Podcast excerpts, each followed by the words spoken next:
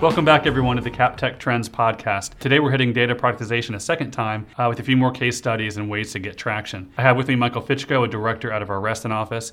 Michael has a lot of direct experience we'll be talking about, and he's a thought leader in the data space. Michael, Yeah. welcome. Thanks for having me, Vinny. Excited to be here. Great.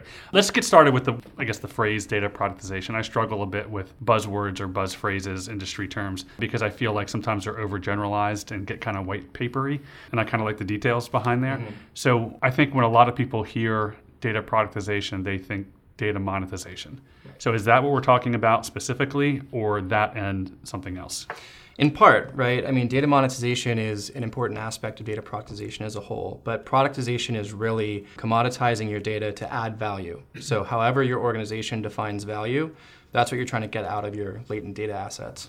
So like, let's get specific on that. We'll keep getting Sure. going down, right?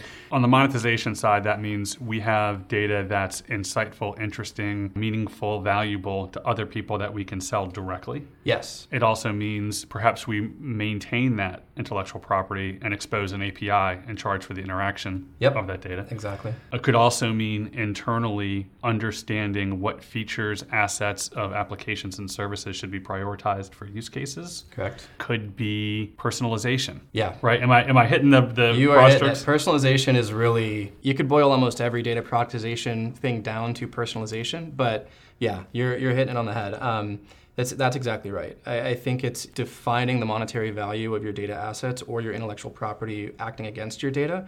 You know, turning data into information, all that, right? But also being able to execute against that. And I think that's the differentiator with data productization over something like data governance, right? Where you're taking that next step to actually recognize the value of your data. Right. On an earlier podcast, I spoke with Arjun, and we went a bit deeper on that, on what a chief data officer role is, their responsibility in the organization, as opposed to, and, and really valuing data as the true asset as it is, as Mm-hmm. opposed to thinking of it only as a necessary back office compliance thing we have to deal Right. with. So we won't go too deep into that. There's another podcast on that. Sure. You know, specifically, I wanted to talk to you about what our clients are seeing. So when you go into accounts and people are hearing data productization and they're coming at you with, uh, I guess, an end state in mind, Mm-hmm. how do we help them get there? What are some common gaps or some common successes? What are you seeing? Well, even even backing it up, I mean, we're lucky if we go to a client and they have a clear idea of what the product is they want to build. I, I think because it's so new and we get into the data productization assessment, people expect us to have a menu and you get to pick and you know we'll just give this to you and that's not necessarily the case right it all starts with realizing or defining your company's value proposition and then trying to take action against that value leveraging your data right to improve the value proposition or create net new revenue streams Yeah, we see this a lot. Uh, we saw it with mobile computing before and web computing before that, and, and it's IoT. Uh, it's tying the solution to some corporate objective, some corporate vision, right? Absolutely. So, and a vision's not a strategy, right? Right. So, when I go in to do strategy work, I look for you know, what that high level vision is, uh, and then what strategies are in place across the different businesses to get there. Then I think of what audiences need to Sure. be targeted to achieve that strategy. And then I get into what needs to be built for those audience from an experience standpoint. Yeah. So we've been thinking about sort of that life cycle from application development for a long time, but not data. So that's I think that's one of the, the key things. So Yeah. people still are, are viewing data differently from an asset perspective than they are applications and Sure. services. Yeah. So give me some examples. Give me one monetization example, one non monetization example, and we can kind of drill into into those. Sure. Yeah. We'll start with the monetization example because I think that's a little more exciting. A couple years ago, worked at a client that was a sophisticated high volume marketer, so consumer base of 30 million at the time and executing thousands of marketing campaigns a day against each consumer. So do the math in your head. That's a lot of transactions a day, a lot of data being created, um, and a lot of things to keep track of. So with all that, right? There's, So we're talking volume and velocity. yes. Okay. So with all that, there was a lot of customization in place already, right? If they knew your name, they'd put your name on the marketing campaign so that it felt personalized and goes back to that personalized messaging space.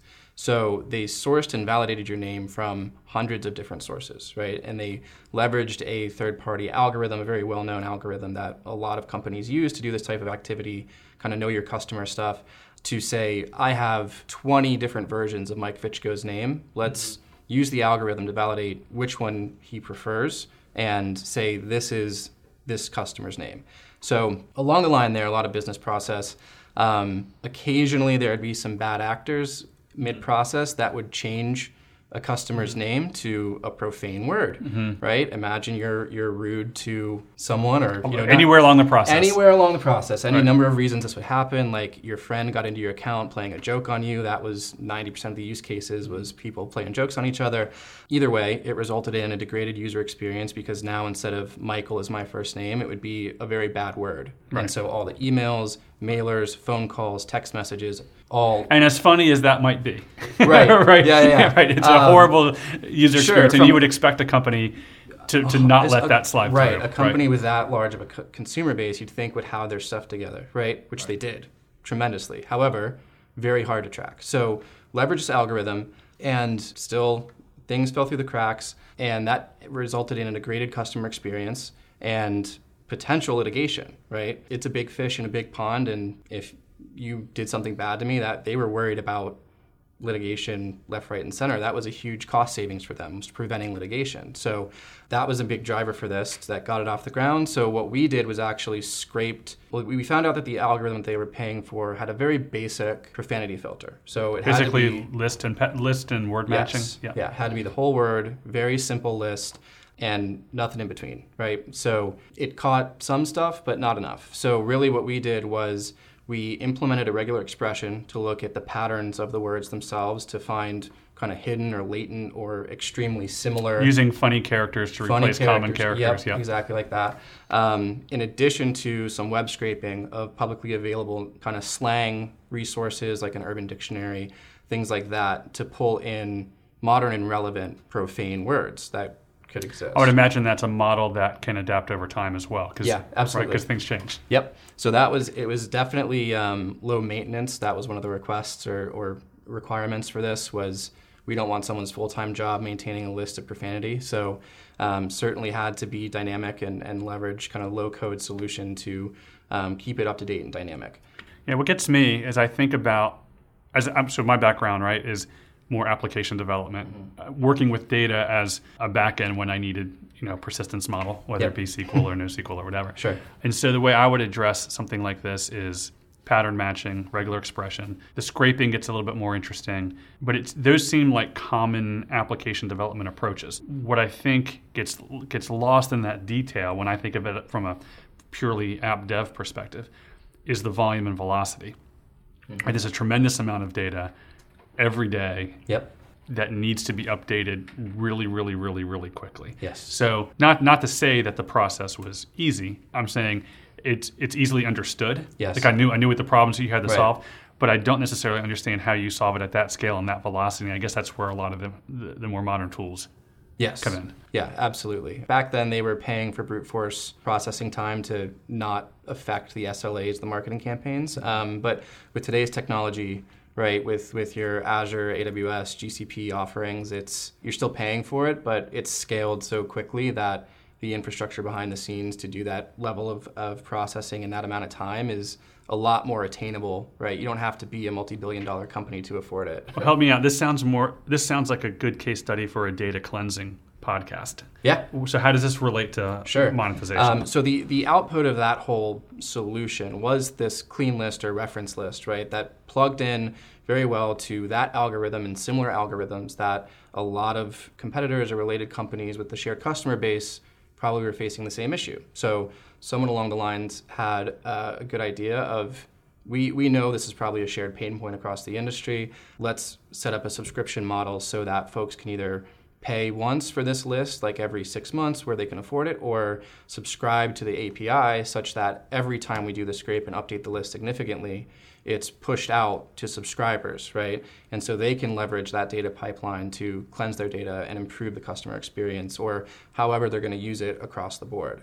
So it the the list, the byproduct of this was that net new revenue stream because they identified the opportunity to provide Uber cleanse data up to the day. So so that's kind of the differentiator between what was a mitigative solution to net new revenue stream leveraging a data product. So the output that list was the product itself and that became a monetized asset leveraging existing data and existing business processes. This makes me think of two things. One, it, it's a phrase I use quite a bit. It's unexpected dividends is the Mm-hmm. phrase, right? If you architect something well and you follow uh, design patterns, application design patterns, enterprise design patterns, Mm-hmm.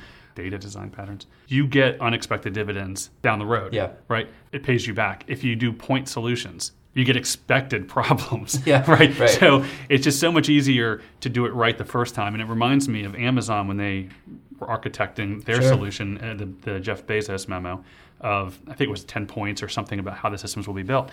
That created not only an, an excellent system for them, but then they did exactly what you're saying your client did. They took that model and externalized it, created Sure. their whole cloud out offering Yeah. out of doing their system correctly. Yeah. So that's a perfect, I mean, I think it's a really strong analogy Oh, for Oh, this 100%. company doing what they needed to do, but having a bigger view of the value that not only would that be to them, but to other people. Yeah. And that goes back to what we said at the top of the podcast, right? Define the value, understanding the value of the data is is the, the crux of data productization, right? Right. So Auto manufacturers, and I'm, I'm trying to get more data on this, but they're reporting that there are some auto manufacturers are reporting that the data they're getting off of their customers and their customer vehicles are more valuable than the revenue they're making from the sale of the vehicle. Oh yeah, hundred percent. Right. I, I can see that happening because Right. it's it's that goes into like the the trusted data source aspect of it. If Mm-hmm. you're talking about what do I need to get started in data productization, trusted data source is number one. Start there, and then we Right. can see what we can do with that data. But yeah, I, I tremendously completely agree with that. I see that being Yeah. very much reality. Well, that's going to come into an ethics and legal situation too. Yes. If I buy a vehicle from you, why do you own the data of how I'm using it? Right. Right, that's So- going to get tricky. Personal view is I should be compensated for the data you're using against me, but I- Right. I, think that's a different podcast too. I think we've had that podcast. Right, that's a that's Um, another data product there too. If anyone has that idea, right? Yeah, we had a, Um, we had a MePrism podcast on that. If anybody yeah, wants to look there that you go. up. Yeah. So give me the other case study, the one that was Sure. So a non-monetization Yes. case study, Yeah. right? So if we're thinking about monetization as the externalized, realized value of data, um, we can look at like let's say I'm good with my revenue streams. My problem's not my res- revenue streams. How can I use my my data to improve the employee experience and prevent attrition? so every, everyone's suffering from the great the, the great resignation, Yes. right? So yes. so did this case study sorry to stop you midstream? No, did good. this happen pre Yes. or after? So pre because this. So they they set themselves up pretty well. Right. Yeah. Yeah, yeah. So pretty technologically advanced business model. So it's it's a this case specifically applies to a ground logistics company. So any of the large trucks, vans, carts, anything that moves parcels from one place to another. Mm-hmm. This company hired the the owners of the part of those vehicles to move their shipments from A to B. What the the management company actually was facing was a lot of those contractors, a lot of those employees were burning themselves out and ultimately quit, which resulted in things not being shipped, right? So logistics nightmare as part of this great resignation. I think if anyone's trying And to also order- supply chain issues. supply chain issues, absolutely. So, um, and these folks are the heartbeat of the supply chain, right? So, ground logistics is still very important to that. So, what they tried to do was how do we make what's what's our value proposition to these contractors, to these employees, to to stay with us, and what can we do to prevent them from burning themselves out. So, looking at all the data points of a route, my relationship to those routes as a driver, and trying to find patterns of most of the attrition that's occurred in the last two, three, five years has been preceded by a pattern of less frequency of trips, the overall earnings from my same trips going down, the safety of the route I'm driving decreasing, whatever, um, among like hundreds of other data points, obviously, right? Pretty sophisticated, kind of advanced analytic predictive model going on here, but you get the idea of what they're trying to look out for in terms of this patternistic behavior and to the point of preventing it, right? Having HR, having the reps reach out and offering solutions to say, hey, we've noticed this pattern, it's degrading a little bit. How can we help? Yeah, I think of two things there. Well, more than that, but one is if if we if I go back ten years in time before so the maturity of what we're talking about in the mm-hmm. data science Sure. a traditional way to do that would be to ask people what the five factors are Yeah. or the ten factors are. When you say hundreds of factors, we're, we're now asking the software itself to come up with pattern matching and telling Yeah. us, and it's a much more powerful thing because it's including information that would have been gaps before. Yeah. The other thing that strikes me is that we're not reporting necessarily, you are, these are the reasons, but you're going that extra step in the maturity model of predicting behavior. Yes. Right. And that that's a that really is the top of the maturity curve or towards the top of the maturity curve when you can when you're looking forward not backwards at your yes, data. Yes, absolutely. Right. And that how that applies to data productization, right? If you think of the data productization funnel, right at the top is net new product for net new customer.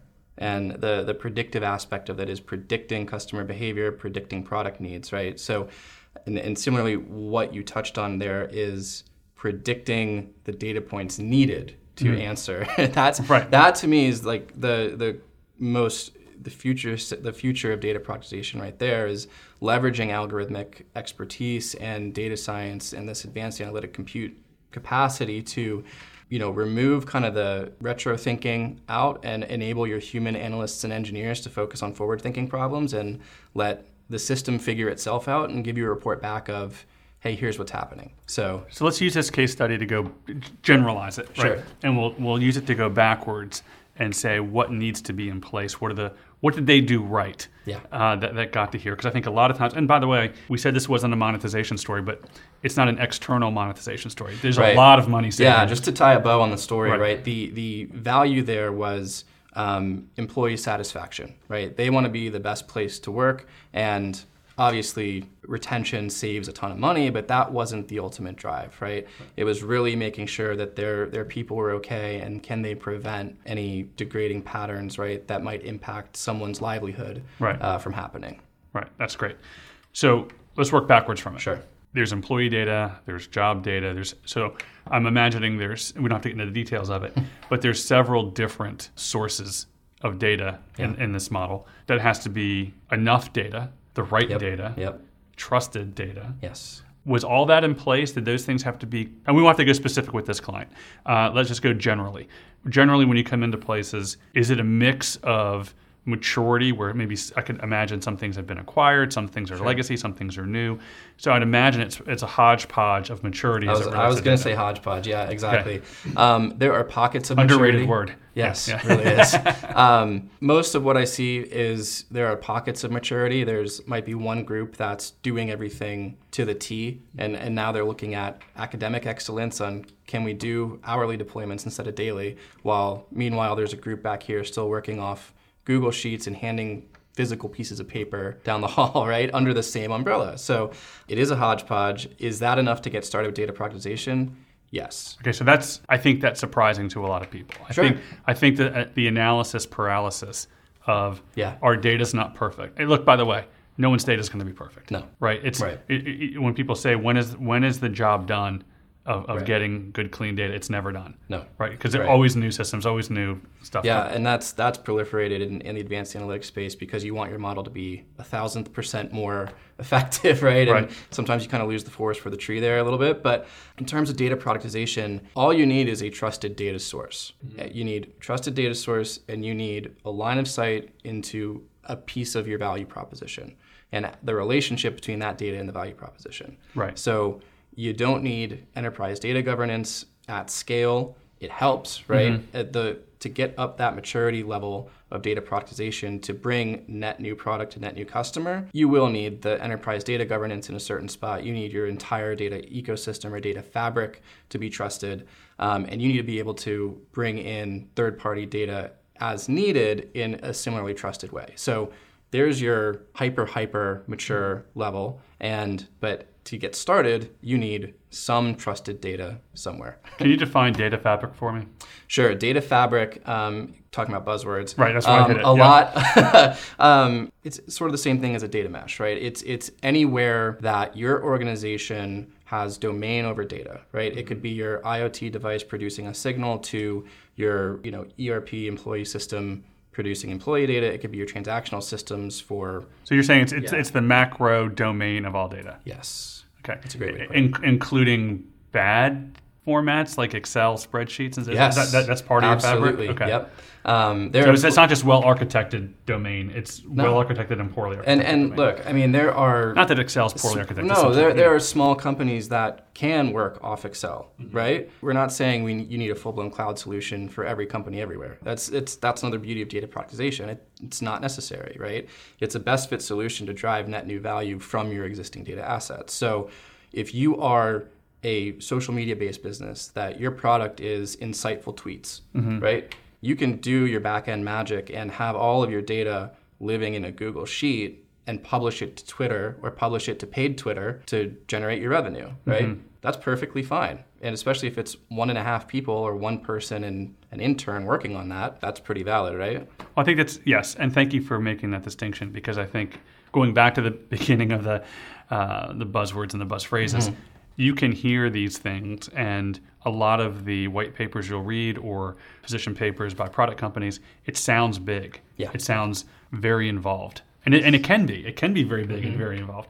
But it doesn't mean there isn't work that can be done immediately and value that can be gotten immediately. 100%. Yeah. So let's finish with a couple thoughts on uh, platform and how to get started. Sure. So I'm thinking, and we have, we've had podcasts about this before too, and a lot of thought, a lot of trend thoughts on this, where moving to the cloud, if, if you avoid a lift and shift operation, also means modernizing platforms and processes. Sure. Right. So I feel like if it's Google Cloud or Azure or AWS, there are uh, mature areas now for this type of data science and analytics work. Yep. Uh, two questions. One, is this work primarily done in the cloud or are there still a lot of on prem people? And, and I guess there has to be for some of this legacy stuff we're talking about. Sure. And, and two, is there a preference between the cloud vendors or are they all pretty much offering something that's good? And if you're on a particular cloud vendor, you're probably okay. We'll start with the first question. You can't run a modern data product off of legacy systems. So if you have an Excel spreadsheet that's extremely valuable, how am I going to pay you for that information? How are you going to deliver that information to me? That's a question. So you do need cloud capability to a point of, you know, API driven stuff is is pretty ubiquitous at this point. So up to that point where you can deliver in a modern way in a modern facility, that's mm-hmm. that's the the low bar, right? There is a space for hard artifacts to to in the data productization landscape where you're adding value. It's a piece of the puzzle that adds value or creates value from your data assets. But ultimately, yeah, you do need a pretty modern delivery mechanism for that. So the second question is Are any of the big cloud providers Uniquely distinguishing Uniquely- themselves, yeah. or does it come down to use case? for data productization in the basic level, they're all great. They Okay. they all do the job. Interestingly, when you get to the point of third party data onboarding, and what I've experienced, right, is if you have one cloud provider over the other, if you're negotiating with a strategic third party data source and they are the other cloud provider or they don't think highly of the cloud provider your team has chosen, that's a bit of a bargaining chip at the table, right? Right. There's some nuance there, but from a technical, from an objective technical perspective, all three cloud, all major cloud providers, AWS, Azure, GCP, all have tools to do the job. Um, So it does come down to there's other reasons to choose cloud vendors. This Yes. shouldn't be the determining factor. correct. Yes. Great. Um, so let's wrap up. Uh, well, first, thank you for coming. Yeah, of course. Uh, but before we wrap up, I want to hit um, key things to take away. How to get? What can people do over the next, you know, four to six weeks to make progress here? I'll hit a couple from a top-down perspective, and Okay. maybe you can hit a couple from the bottom up. Sure. Do you do you have a CDO? Is there a person who's representing data in your organization? Yep. Do you understand or have thoughts on how that how that data can tie to a corporate vision? Is it something that can be monetized? Is it something that adds value to a process? Uh, and putting and I've said this before, but having a seat at the table as a, a equal person in that digital transformation, Yep. I think is a good top down way to to start. 100%. Um, give me some good uh, sort of grassroots tiger team, bottom Sure. up kind of stuff that people can. What's the first couple things you would do if someone was just starting off on this? Again, identify your trusted data first and foremost. From there, I think flip side of the coin, identify where you have known gaps in your data. Where do I not trust the data? Why do I not trust it? Right. So you're talking basic data engineering. Basic data governance, basic data fundamentals, right? Right. Organizationally, that's where I would start. If the idea was, let's see if we can take action or find some new action to take against our known data. Right. Obviously, having line of sight into corporate values and vision, that's that's top down and bottom up. Well, I think I think in the middle where they meet is a quick win. Yeah. Or a series of like a cadence Sure. of quick. kind of hitting singles, right? Right. Mm-hmm. So that's you know hitting singles instead of going for the home run. That's a scale you're thinking back to a simple use case 1st Mm-hmm. and build from there.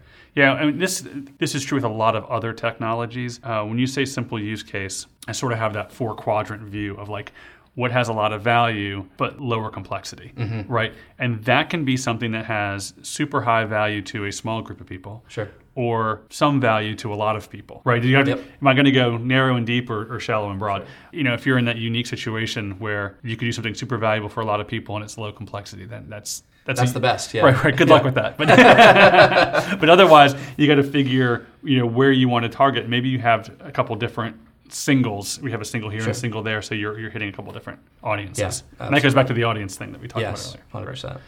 Great. Well, again, thank you for coming. Uh, very insightful. Uh, enjoyed having you on the podcast. Thanks for having me. This was fun.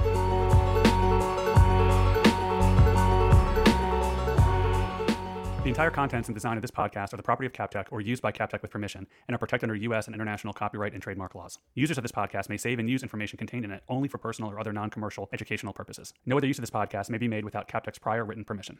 CapTech makes no warranty, guarantee, or representation as to the accuracy or sufficiency of the information featured in this podcast. The information, opinions, and recommendations presented in it are for general information only, and any reliance on the information provided in it is done at your own risk. CapTech makes no warranty that this podcast or the server that makes it available is free of viruses, worms, or other elements or codes that manifest contaminating or destructive properties. CapTech expressly disclaims any and all liability or responsibility for any direct, indirect, incidental, or any other damages arising out of any use of or reference to, reliance on, or inability to use this podcast or the information presented in it.